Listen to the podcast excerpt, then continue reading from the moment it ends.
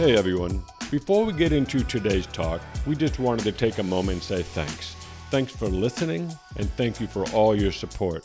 And if this is the first time you're hearing this podcast, we just want to let you know that we are a church that meets in the Greenville area in South Carolina. We are really passionate about faith, creativity, culture, and building community. Our heart is that this podcast brings added value to your life, as well as it helps you in your own journey of faith and understanding the human experience. And with that, let's get right to it. I heard a question recently. Someone asked the question, what would happen if the earth stopped moving? And the answer was, it would be a really bad day for Earth. You see, this rock that we live on is moving around approximately eight hundred miles per hour through the solar system. And there's this amazing thing called gravity that's actually keeping us attached to this rock. And so if this Earth stops spinning at eight hundred miles an hour, we will be flying all over this room right now. What's fascinating about that is the God that who designed that, he designed this, the science, the physics, the quantum physics, and things we don't fully understand, but that intelligent people can speculate and ideate and come up with theories to try to describe the universe, let alone the solar system that we live within. What's fascinating about this is that within this expanding universe that we live in, millions of people have watched an apple fall from a tree, but only one person asked why. You see, curiosity inside of us actually brings us into the design of something to understand how it's designed and its intent. Last couple weeks ago, we spent some time talking about how the hero in our story and how Jesus was the hero, he was the Messiah for the Jewish nation. And eventually we will find out through the course of human history that all of humanity longed for a hero and a Messiah named Jesus. There's actually a scripture that says, everybody wants a king like Jesus. So we've got this idea of that Jesus was living on earth for approximately thirty-three years. He spent the last three in what they call public ministry and a public profile. His All his social media pages exploded in those last three years. Lots of follows, lots of likes, lots of reposts, lots of posting. But something took place where the disciples thought they were going to the throne of the Roman Empire, and they were excited about overthrowing their oppressors. And Jesus initiates a different idea of what he is moving towards. He introduces the idea that like, oh, that's not the throne that I'm going toward. I'm actually going to a very different throne. And he begins to say, I'm going somewhere and you can't come. And you can imagine the disciples, because if you, they have no construct, no framework of Jesus actually leaving them, even though he hinted at it over the course of three years. So you can imagine when they said, wait, where are you going? We're coming with you. I mean, we're, we're going to ride till we die with you. And then Jesus makes this statement that I want to kind of start off today. He says, I won't leave you as orphans. It's actually in the gospel. There's a powerful statement. He said, I won't leave you as orphans, which implied that there was definitely a, an emotion of being left or being orphaned by King Jesus. And Jesus uses this language that I won't leave you as orphaned. I will send someone in my place. We talked about this a couple weeks ago. You see, when Jesus could only be in one place at one time in the human story, the person that was coming in his place could be everywhere. It could be within many people that follow Jesus. So you talk about maximizing, you talked about one hundred x, one thousand x, you talk about multiplication, you talk about tapping into the network of all networks. You see, the kingdom is designed in such a way that he's not just thinking this small, the kingdom is thinking this big. In fact, the word big in the kingdom actually means eternal, eternity, or infinite. In Isaiah, there's a very peculiar passage. It actually paints a picture of who Jesus was going to be. And at the very end, how about him? I'm the anointed one, going to preach to the poor, preach to the broken. I'm going to heal people. But at the very end, it said, and the government has no end. Which is an intriguing passage because Jesus is introducing this idea that was very hard to wrap, even for us today. We can't fully wrap our minds around the idea of something not having a beginning and something not having an end. But in this passage in Isaiah, Isaiah is prophesying this many centuries before that. And his government, he's making reference to Jesus, to the Messiah. His government will have no end. It had no beginning, therefore it will have no end. And what's really cool about that passage, the next line it says, and the zeal of the Lord will see to it. If you look at the word zeal, it carries almost the same emotion as jealousy. How many guys in here have been jealous over a girl before at one point in your life? This is not a trick question. Every junior high boy is jealous at some point in their life over the girl that didn't give you the attention but gave another guy the attention. How many would recognize that jealousy is a very strong, deep emotion? You can actually feel it in various parts of your physical framework.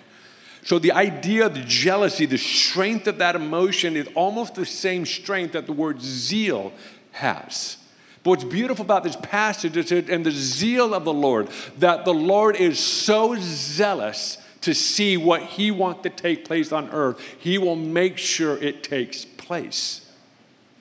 And so if you fast forward to this moment when Jesus says, I won't leave you as orphans, I will send someone in my place. He's making reference to the Spirit of God. He's making reference to the third person in the Trinity as we understand in our theology. There's Father, Son, and the Holy Spirit. And the relational dynamics, the union that is taking place between the Father, Son, and the Holy Spirit is perfect union. There is nothing more perfect than that dynamic right there.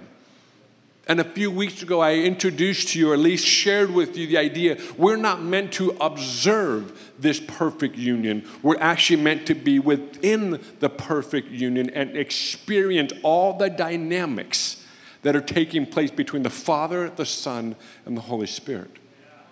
So when Jesus said, I won't leave you as orphans, he is going to the other extreme of the opposite of what it means to be an orphan.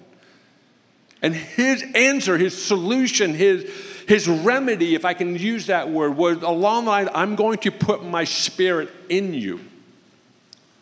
Now, this was a rather foreign concept. The idea that God would live inside of you was a rather foreign idea, especially to people you're talking to.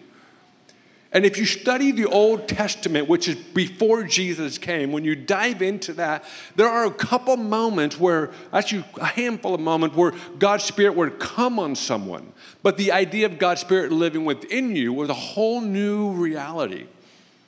It, it, it was like, what, what did he say? He said, the Spirit now going to come and live in us. But what he had to do, he had to paint this idea, this picture, that you're actually a structure that God wants to live within. What's fascinating about the human soul, if we're longing to find something in the known world to, to solve the frequency or the misfrequency in our soul, we will never be satisfied. You were created from outside this realm. You were created outside the dimension that we see. Nothing in this dimension will satisfy the longing of your soul. You may think it fixes it for a week, two years, five years, ten years, but it will exhaust its hype at some point. And you'll be back to square one saying, why is my soul empty? Why is my soul still longing for something and is still reaching for something to satisfy this? This last week, I flew home, as I mentioned. I spent some time with my parents, and my dad got a piano, a grand piano. He's been, he played piano for his entire life. And he hasn't had one for a number of years because he sold it with his previous house, so he bought this new house, and, and long story short, he ended up with a piano, and I happened to be there on the day it arrives. And my dad and I had this stupid idea that we could move it eight inches in the right direction. And uh, let's just say we didn't move it. It's an incredibly heavy object. But I saw two guys move it into the house and set it up. So I thought, oh, we can do this. No, we we do not match the strength of the two guys that moved it. And they had it tuned before it arrived at the house. And so we're at the house, and he's playing it. And I said, is it still in tune? And, and he would push certain keys on the keyboard. And most of them were still in tune, but a few of them were out of tune. You see, some of us, our keyboards are so out of tune, we don't know what the right tune is or the right note is. Because when you hear a right frequency and you hear a note that is not the right frequency, it's obvious. And each note, at least most of the keys on the keyboard, have three strings to make it function. And I just want to just use this analogy. The Father, Son, and the Spirit are those three strings. You were designed to occupy, to be occupied by the Spirit of God. In First Corinthians chapter two, verse ten, let's read this together. It says, these are the things God has revealed to us by his Spirit. The Spirit searches all things, even the deep things of God. I want you to say that last line with me. Even the deep things of God. Let's say it with a little bit more passion and involvement. The deep things of God. So the Spirit is searching the mind and the heart of God. Translations use different mind or say mind or heart. So let's just say that the Spirit is constantly searching the depths of God. And what's amazing about that, that will actually never end because God has no beginning and has no end. The reason why you can read the Bible in one season and you get loads of revelation from it, and in the next season you get even more revelation because it's written about a God that has no beginning and has no end. So the Spirit is constantly searching the deep things of God. Let's go to chapter three now. Verse three, very short little phrase within that verse. It said, are you acting like mere human beings? This is a fascinating phrase because the answer is yes, I'm a human being. I'm acting like a human. It's like, why are the two-year-old acting like a two-year-old? Because they're two.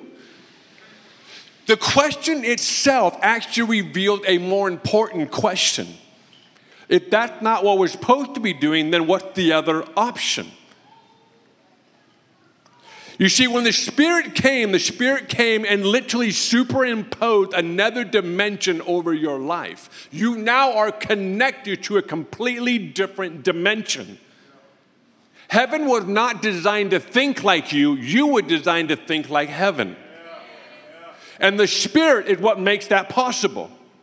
As your soul longs for answers, longs for why things are, the Spirit is searching the deep things of God to bring those to you. And that happens because the Spirit lives within you. So when you go to Acts chapter two, which is a very famous passage, especially for anyone in the stream of the church that talked about the Holy Spirit. Acts chapter two, we live and die on Acts chapter two. And we continue to reproduce moments like Acts chapter two. Let's come together and let's wait. We are so bent in a beautiful way of creating moments in our life where God shows up again. In Acts chapter two, they're waiting in the upper room, and there's the sound of a rushing mighty wind comes through the room. And when they looked around, everyone had pillars of fire on the tops of their head. This happened to be at the time of year where nations were visiting this city. So if you can imagine, they're looking and they're hearing what's taking place. And the product, the result of this manifestation of the presence of God in this moment, where they begin to speak in different languages. They talk about tongues and language. They begin to speak in different languages and tongues. So people from all over the world are like, wait, they are not They are not of my nationality, my ethnicity. They're not part of the world, but they're speaking my language perfectly. It's a bizarre chapter. It's a bizarre passage, and yet we still go to it all the time and say, God, do that again. And so Paul asked this question, are you acting like mere human beings? So it revealed a greater question. What are we supposed to be then if we're not supposed to be human beings?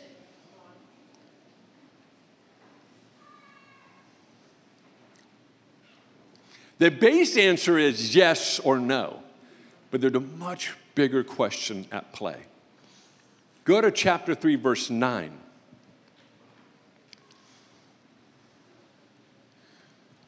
For we are God's fellow workers, you are God's field, and you are God's building. Let's read that again. For we are God's fellow workers, we are God's field, and we are God's building. Notice the language changes from agriculture to architecture.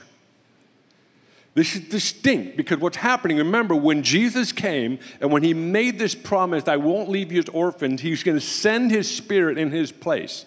That changes everything. You go from an agricultural context to an architectural context.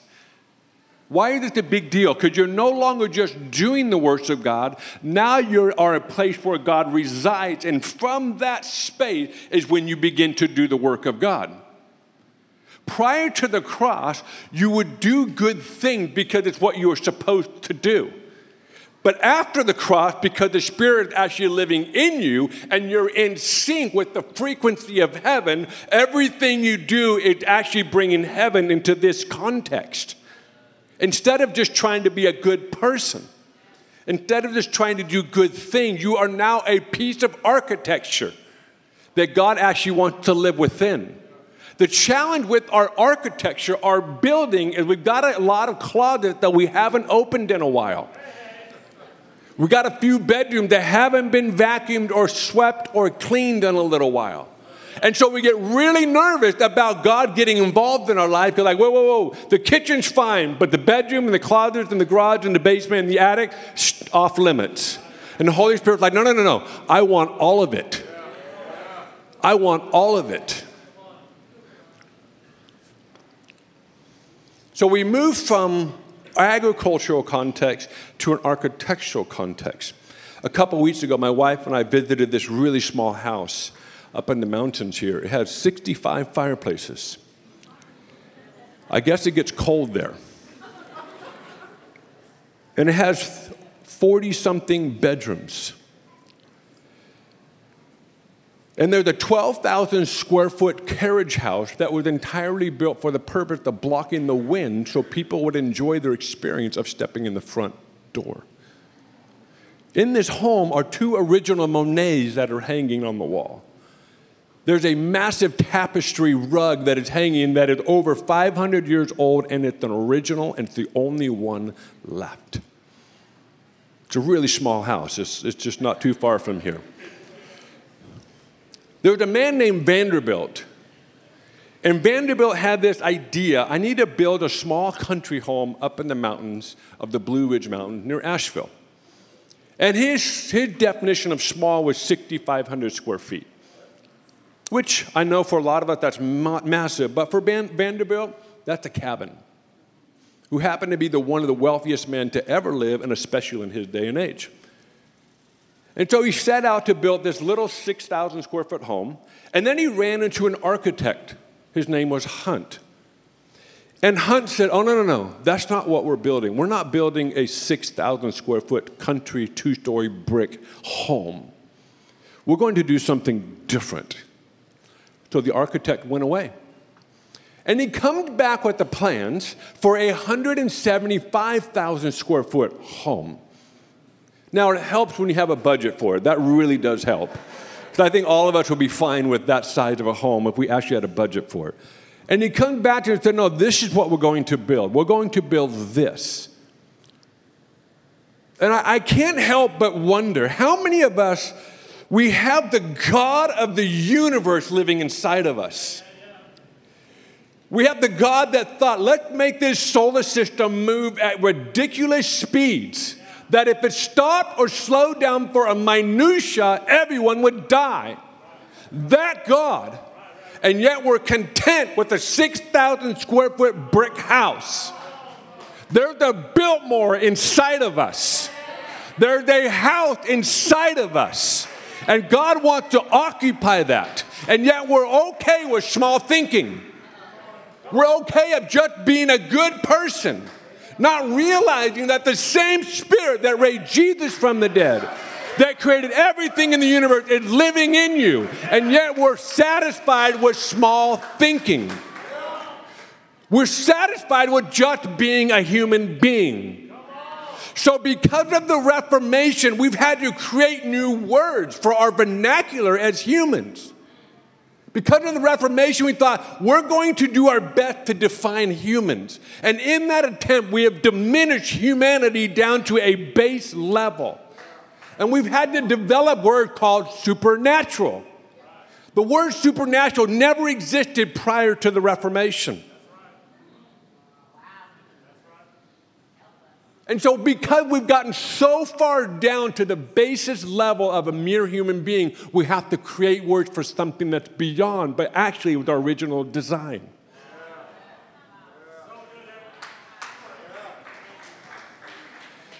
So it's not human or natural and supernatural. Human means you're walking in all the things that Jesus did. Because anything outside of that, we think in our framework, it's extra. It's special. It's a roulette, a spiritual roulette. It just happens whenever it happens. That was not the original design. Irwin says it this way. He says, to have faith is to be human. To not have faith is to be subhuman. Let me take it a step farther. I believe to not actually walk in the power and the wisdom that God walks in, that Jesus demonstrated, is to be subhuman. This is why everyone in this room longs for the impossible to take place, because your soul knows it's true. Every cell of your being knows it's true. And we'll do crazy things to see it take place in our life. Because our soul is crying out for something that's actually already in there. And so we just live our life thinking small. Man, I'd just be okay with a two, two-story brick house. God's like, I created the universe. You see, it's mere humans or it's new creation. That's the options. Mere human beings or new creation.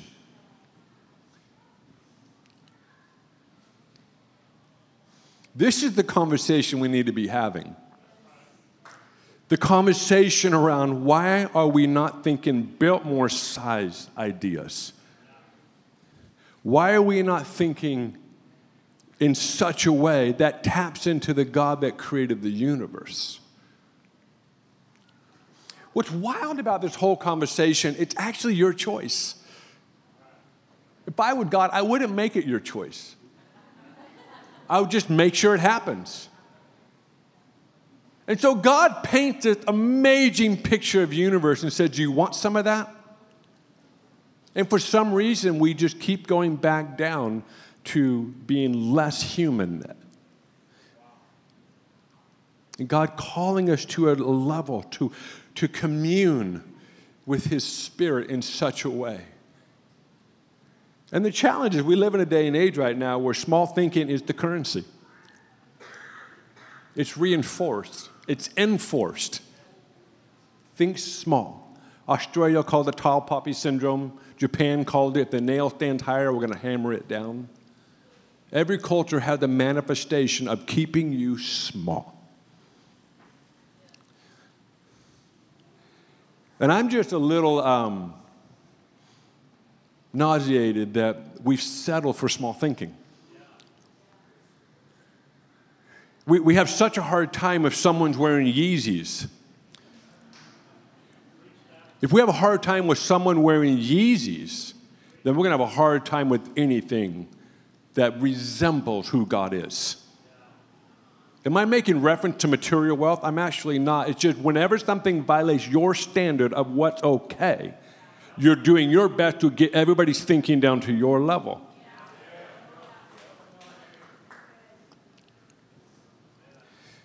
While the disciples were trying to figure out Jesus was talking about groceries, he was talking about all of humanity. While they were trying to figure out, are we going to go for the Roman throne, Jesus was thinking about something much greater that dealt with all of humanity, past, present, and future. You see, heaven's not designed to think like us. We're designed to think like heaven. Small thinking reduces the eternal to a very transient thought. We are designed to be iconoclastic, to be mavericks, to be nonconformist. That's who you were designed to be. When you can look at the disciples and say, Jesus took a bunch of blue-collar, white-collar individuals and turned them into what they turned into, that's profound. And the wild part of it all, we get to choose if we want this or not. It's our choice. I'm going to start winding down. I believe the what was meant to be a pandemic is actually turned into an endemic is small thinking. It is now reinforced in all areas of our life. It is now acceptable. It's cool. It's conscious. You're very conscientious because you have small thinking. It's supported. And so when someone like a Elon Musk decides to do what he's doing, or when Nehemiah wants to rebuild a city that's impossible to rebuild, you're always going to have people in the valley of Ono trying to get to you. And I wonder how much of our fear of being attacked keeps us from bigger thinking. We just have to reconcile this reality that the Spirit of God is actually living inside of us, and why are we still thinking small? Why are we still thinking on a very base human level? And Paul's like, are you still thinking like mere human beings? He said, you're a new creation. So the takeaway this week, all of that to literally say this.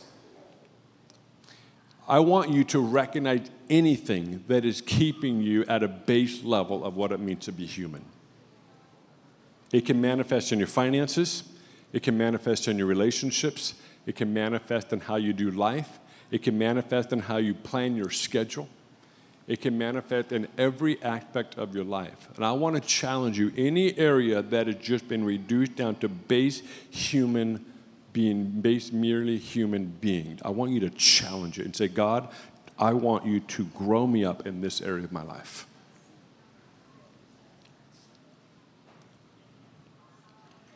We were designed to have the capacity to have the multifaceted intelligence of God pulsating through every part of our life. That's what we are designed for, and this is why your soul can't reconcile how you live your life and what's actually possible. Your soul is longing for something greater. Your soul is actually quite intelligent. And so today, as we wrap, I want to remind us we are His workers, we are His field, and we are His building. He is the place that He wants to occupy. He wants to fill. And He wants to take things that are not from this dimension and make them a reality. So why don't you stand?